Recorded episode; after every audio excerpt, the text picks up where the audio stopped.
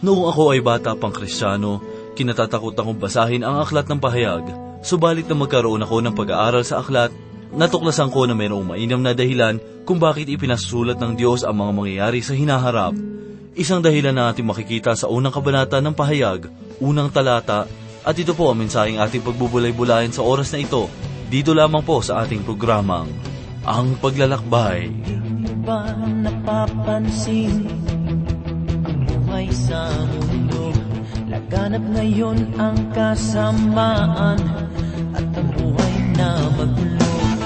Mga tao sa lipunan naghahanap ng paraan, ngunit gulo pa rin ang lahat dahil sa daya ng kasalanan. Hahayaan na lang ba natin maging ganito?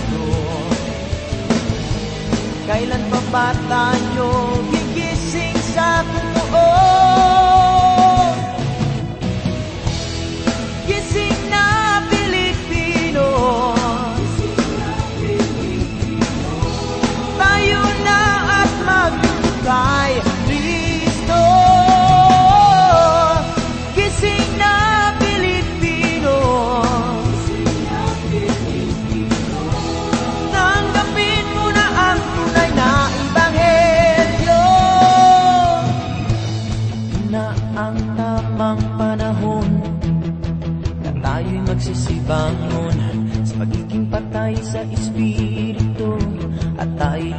liliwanagan ni Kristo At ang kanyang pangako Na siya'y muling paririto Upang kanyang kukunin ang lahat ng sa kanya'y naglilingkod Hahayaan na lang ba natin maging ganito? Kailan pa ba tayo gigising sa totoo?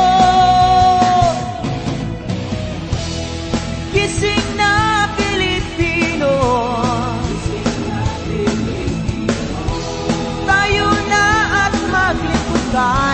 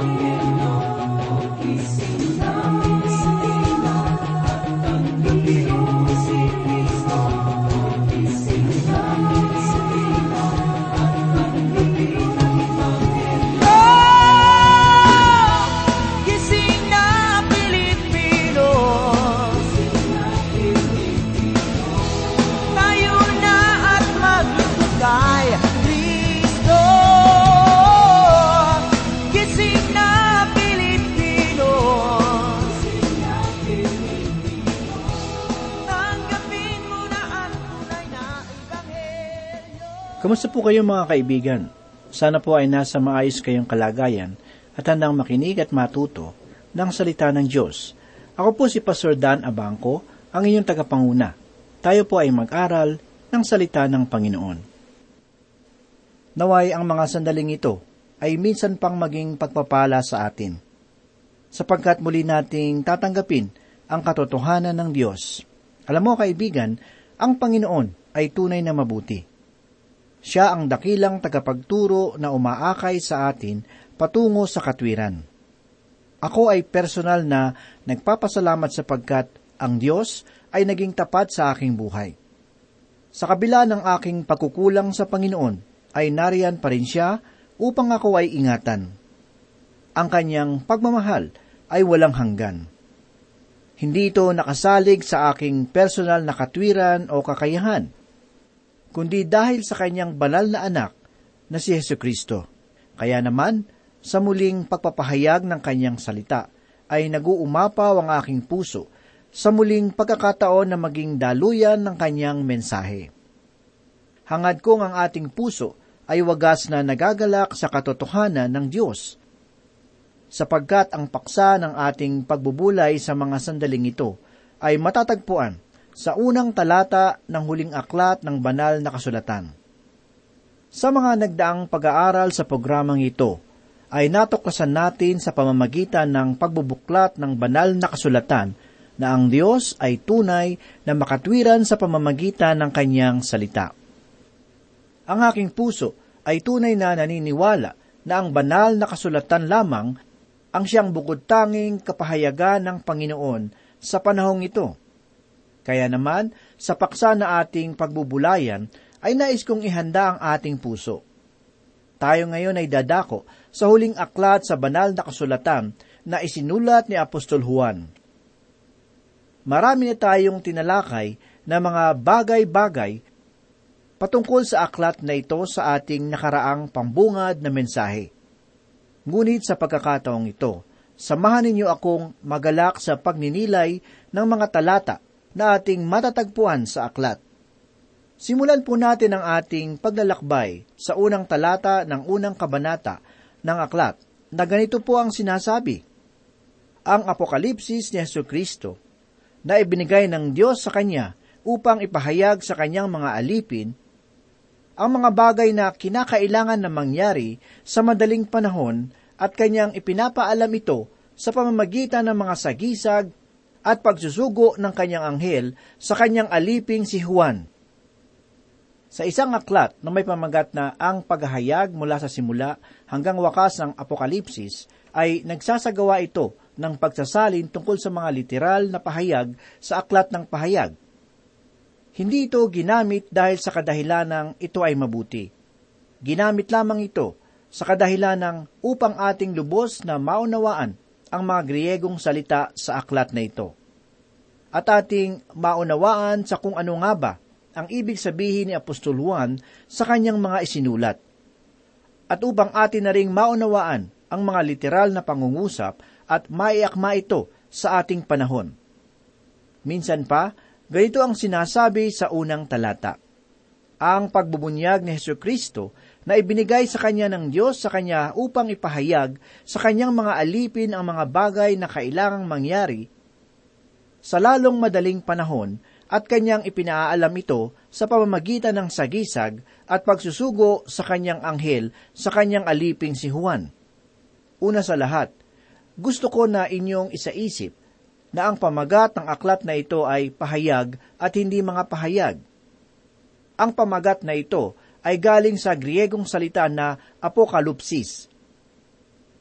At iyon ay nagbubunyag o pagpapahayag ni Heso Kristo. Ang sabi po sa talata, upang ipahayag sa kanyang mga alipin ang mga bagay na kinakailangan na mangyari sa madaling panahon. Sa huling kabanata ng Apokalipsis, si Juan ay binigyan ng pahayag na ating matatagpuan. Sa kabanatang 22 at talatang 10, ganito po ang sinasabi, Huwag mong tatakan ang mga salita ng propesiya sa aklat na ito, sapagkat malapit na ang panahon. Ang aklat ng pahayag ay walang tatak. Ito ay hayag upang ating maunawaan sa panahong ito. Ito naman ay kasalungat ng propesiya sa aklat ni Daniel, kung saan siya ay inutusan na ito ay tatakan. Ang ating Panginoong Hesus ay nagbigay ng isang hiwaga na talinghaga patungkol sa kaharian. Sa katotohanan, mayroon ring mga bagay patungkol sa iglesia na nananatili pa ring hiwaga.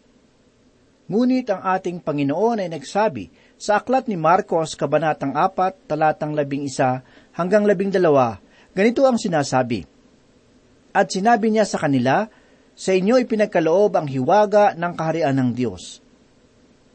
Ngunit sa kanilang nasa labas, ang lahat ng mga bagay ay ginawa sa mga talinhaga upang kung sa pagtingin ay hindi sila makakakita. At sa pakikinig ay hindi sila makakaunawa baka sila'y magbalik loob at mapatawad.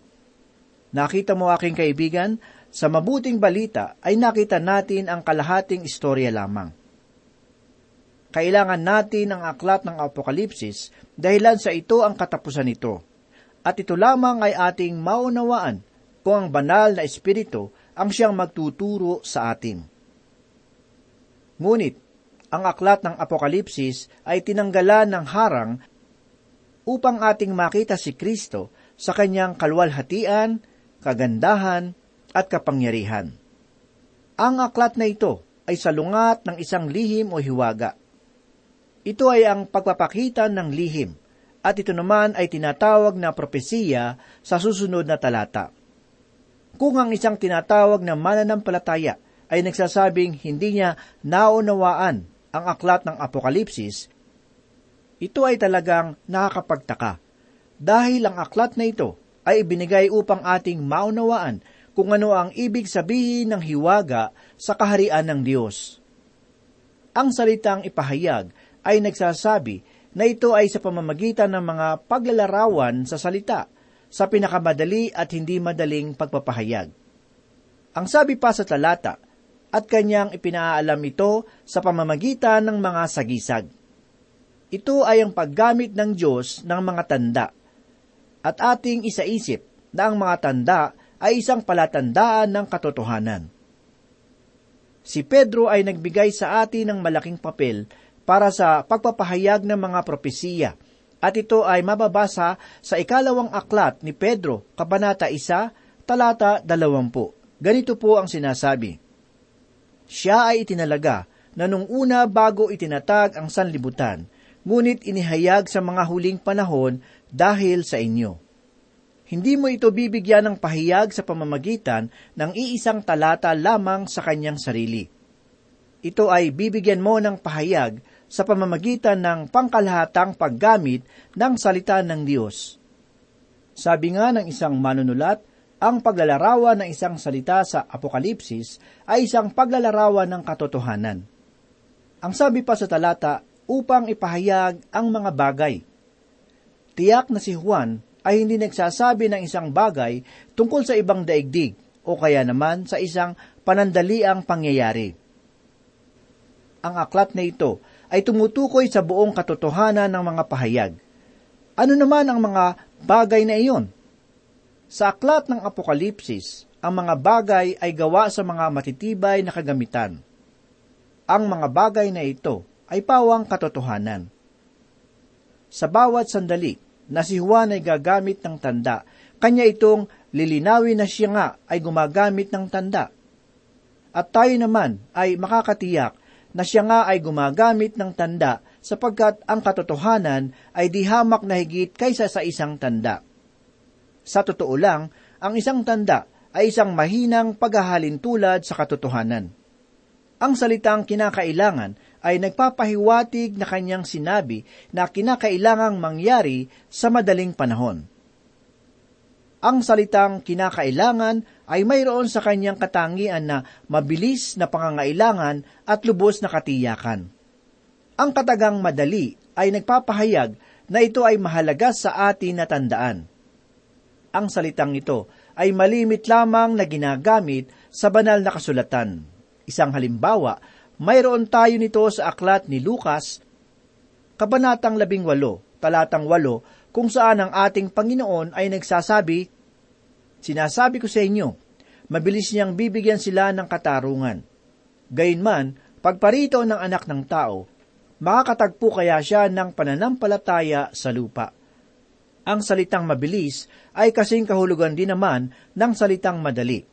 Ang ibig sabihin nito, na kapag ang paghihiganti ay magsimula na, ito ay mangyayari sa lalong madaling panahon.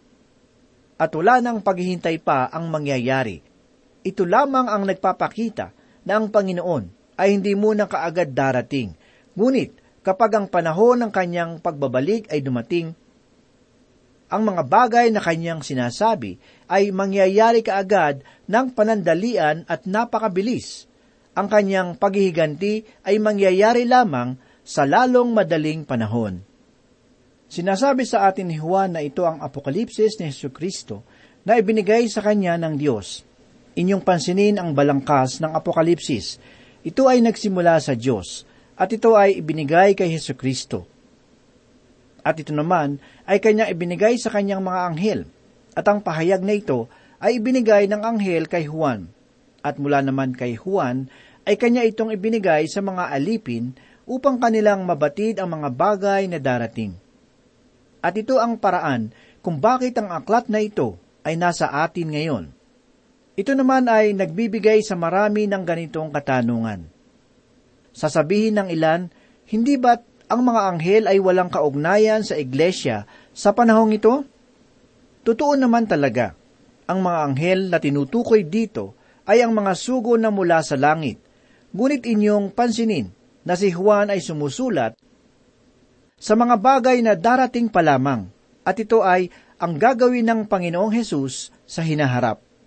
At sa pagsisimula ng Kabanatang 4, ang lahat ng bagay ay para sa hinaharap. At ito ay mangyayari kapag ang iglesia sa lupa ay iwan ang daigdig. Sa makatuwid, ating makikita ang mga anghel na nagsisibalik sa katanyagan. Ito ay totoo sa paraan na aklat na ito ay gumagawa. Sa ating mga buhay bilang mananampalataya, ay masasabi kong iilan lamang ang nagbabahagi sa iba ng kaligtasan na kanilang natamo sa pamamagitan ng kanilang pananampalataya kay Yeso Kristo. Aking masasabi na parang natapos ang lahat sa kanila pagkatapos na kanilang tanggapin si Kristo Jesus bilang tagapagligtas. O kaya naman ay pagkalabas ng iglesia pagkatapos ng pakikinig sa mensahe ng pastor, ay parang wala din namang narinig. Bibihira lamang ang mga mananampalataya na nagsisipaggawa para sa iglesia at para sa ating Panginoong Hesus. Marahil ay inyong naiisip o kayo ay nagtataka sa aking sinabi, Ngunit ito ang katotohanan na tiyak na ating makikita sa ating pamumuhay bilang isang mananampalataya. Isang malaking pananagutan ang naituon sa atin pagkatapos na tayo ay maligtas dahil sa pananampalataya kay Jesus. Kaya nga siguro nagtataka kayo sa kung ano ba ang aking gustong sabihin o sa kung anong tungkulin ba ang napa sa atin pagkatapos na ating tanggapin si Kristo bilang isang tagapagligtas. Una sa lahat, ay gusto ko munang basahin ang isang kasulatan sa mga sulat ni Pablo. Atin pong buksan ang banal na kasulatan sa aklat ng ikalawang Timoteo, Kabanata 2 at talatang 2, at ganito po ang kanyang sinasabi. Ang mga bagay na inyong narinig sa akin sa harap ng maraming saksi, ay siya mo ring ipagkatiwala sa mga taong tapat na makapagtuturo din naman sa iba. Ayon sa ating nabasa, ang mga bagay na ating narinig ay atin din namang ipahayag sa iba. At kung ating uunawain ang nilalaman ng buong kabanata dalawa na ating aklat na binasa, ay mapapansin natin na ang mga mananampalataya ang siyang kinakausap sa sulat na ito. Sa makatuwid, bilang mananampalataya kay Kristo, ay dapat nating ipahayag sa iba ang mga bagay na atin din namang naririnig mula sa kanyang banal na kasulatan. Sa panahon ngayon, ano ba itong pananagutan mayroon tayo na kailangan nating ipahatid din naman sa iba? Mga kaibigan, isang bagay lang ang masasabi kong dapat din nating ibahagi sa iba. Ito ay kaligtasan na ipinagkaloob sa atin ng Panginoong Heso Kristo. Ito ay ang mabuting balita na ating mababasa sa aklat ng unang Korinto. Kabanatang labing lima, simula sa unang talata hanggang sa ikaapat. Ganito po ang sinasabi. Ngayon, mga kapatid, ipinaalala ko sa inyo ang magandang balita na ipinangaral ko sa inyo, na inyo nang tinanggap na siya naman ninyong pinaninindigan na sa pamamagitan nito kayo ay ligtas. Kung matatag ninyong itong panghahawakan, malibang kayo'y sumampalataya ng walang kabuluhan. Sapagkat ibinigay ko sa inyo, una sa lahat, ang aking ding tinanggap na si Kristo ay namatay para sa ating mga kasalanan, ayon sa mga kasulatan, at siya ay inilibing, at muling binuhay ng ikatlong araw ayon sa mga kasulatan. Mga kapatid, walang iba kung hindi ang ebanghelyong ipinangaral ni Pablo ang siyang dapat nating ibahagi din naman sa iba. Ito ang unang bagay na ating tinanggap na may buong katapatan sa ating puso. Noong tayo ay hindi paligtas at sakop pa ng kaparusahan ng kamatayan. Tanging ang mabuting balita ng kaligtasan ang siya nating dapat na ipamahagi at ituro sa iba. Sapagkat hindi ko ikinahihiya ang ebanghelyo, sapagkat siyang kapangyarihan ng Diyos sa ikaliligtas ng bawat sumasampalataya, unay sa Hudyo at gayon din sa Griego. Roma 1, talata 16. Ang bagay na ito ay hindi dapat nating ikahiya sapagkat ito ay mula sa Diyos. Isang karangalan dapat para sa atin ang magligtas at maging isang mensahero din ng Diyos para ibahagi ang kaligtasan na ginawa ni Kristo sa krus ng Kalbaryo. Sana ay ating mabatid at isaisip ang paghihirap na ginawa ni Kristo upang ang kaligtasan na ito ay ating matamo. Bilang mananampalataya, ito ang isang gawain na dapat din naman nating ihandog sa Kanya. Sana ay alam ng bawat isa sa inyo kung gaano ang kagustuhan ng Diyos na ang lahat ng tao ay maligtas. Ngunit ang mga bagay na iyon na hindi mangyayari nang dahil na rin sa katigasa ng puso ng tao. Ganito ang sabi sa aklat ng ikalawang Pedro, Kabanata 3, talatang siyam. Hindi mapagpaliban ng Panginoon tungkol sa kanyang pangako. Nagaya ng pagpapalibang ipinalalagay ng iba, kundi mapagpahinuhod sa inyo, na hindi niya ibig na sinuman ay mapahamak, kundi ang lahat ay magsipagsisi. Nais ng Diyos na walang sinuman ang mapahamak ang kanyang pag-ibig sa lahat ay sadyang umaapaw sa kabila ng ating pagiging makasalanan. Ay gumawa siya ng daan upang ang lahat ng tao ay hindi tumungo sa kaparusahan ng kasalanang iyon. Kung hindi ang kanyang ninais na tayo ay magkaroon ng kaligtasan sa pamamagitan ng pagbubuhos ng dugo ni Kristo bilang handog sa amang nasa langit upang tayo ay tubusin sa ating kasalanan. Pumapasok siguro sa ating isipan na ang Diyos naman ay ang pinaka makapangyarihan sa lahat at kung kanyang ninanais na ang bawat isa ay maligtas, ay gagamitin niya ang kanyang kapangyarihan para sa kaligtasan ng lahat. Sa ganitong bagay, ay dapat din naman nating isaalang-alang na ginagamit ng Diyos ang kanyang kapangyarihan nang naaayon sa kanyang karunungan, katalinuhan, kabanalan at pagiging matuwid. Sa kabila pa nito ay ating makikita na ang Diyos ay nagbigay sa tao ng kakayahang makapagpasya o kalayaan para sa kanyang buhay.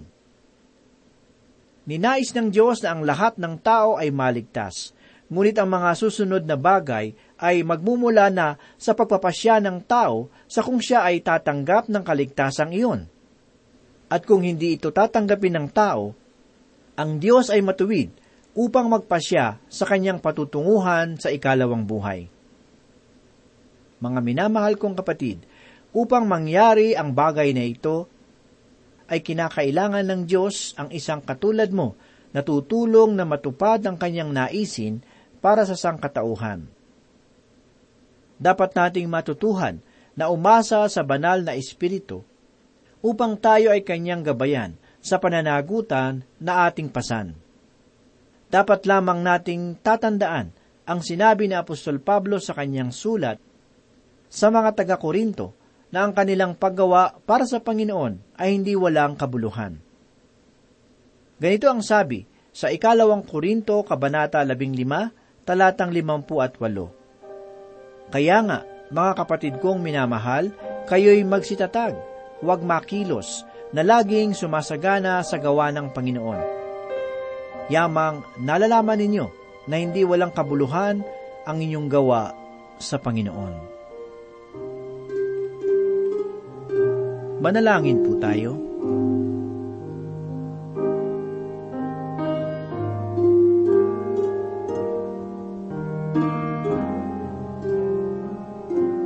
Panginoon, muli po kaming nagpapasalamat at muli po kaming nagpupuri. Panginoon, marami pong salamat sa iyong mga salita. Muli ito po ay nagbigay sa amin ng kalakasan upang ang aming pananampalataya ay patuloy na maging matibay. Salamat Lord sa pagpapala ng iyong banal na salita.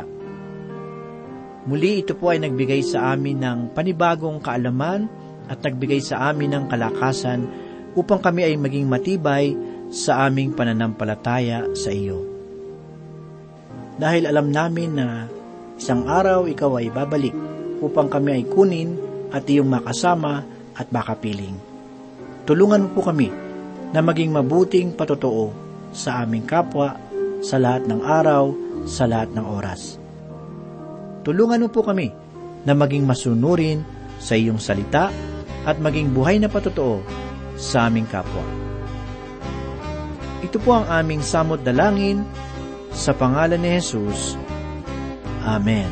Isang katanungan, aking kaibigan,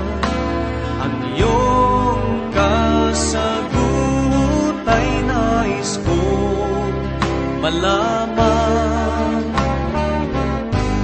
Sa buhay mong nalalabi, sino ang paglilingkuran? Ang Diyos na makapangyarihan, O Diyos ng sanlibutan.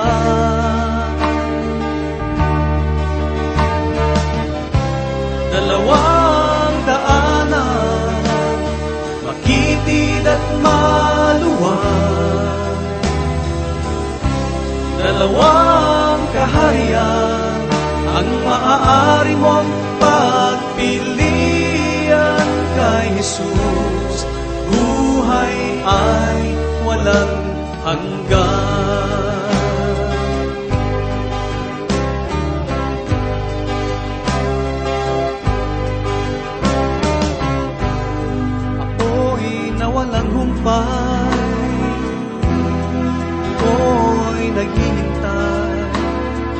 Taong walang Kristo sa kanya. Puso Walang hanggang buhay. Sa'yo'y naghihintay.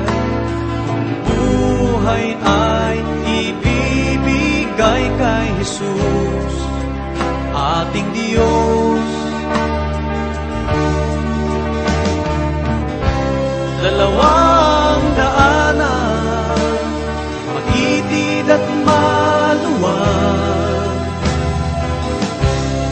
Dalawang kaharian Ang maaari mong pagpilian kay Jesus. Buhay ay walang hanggan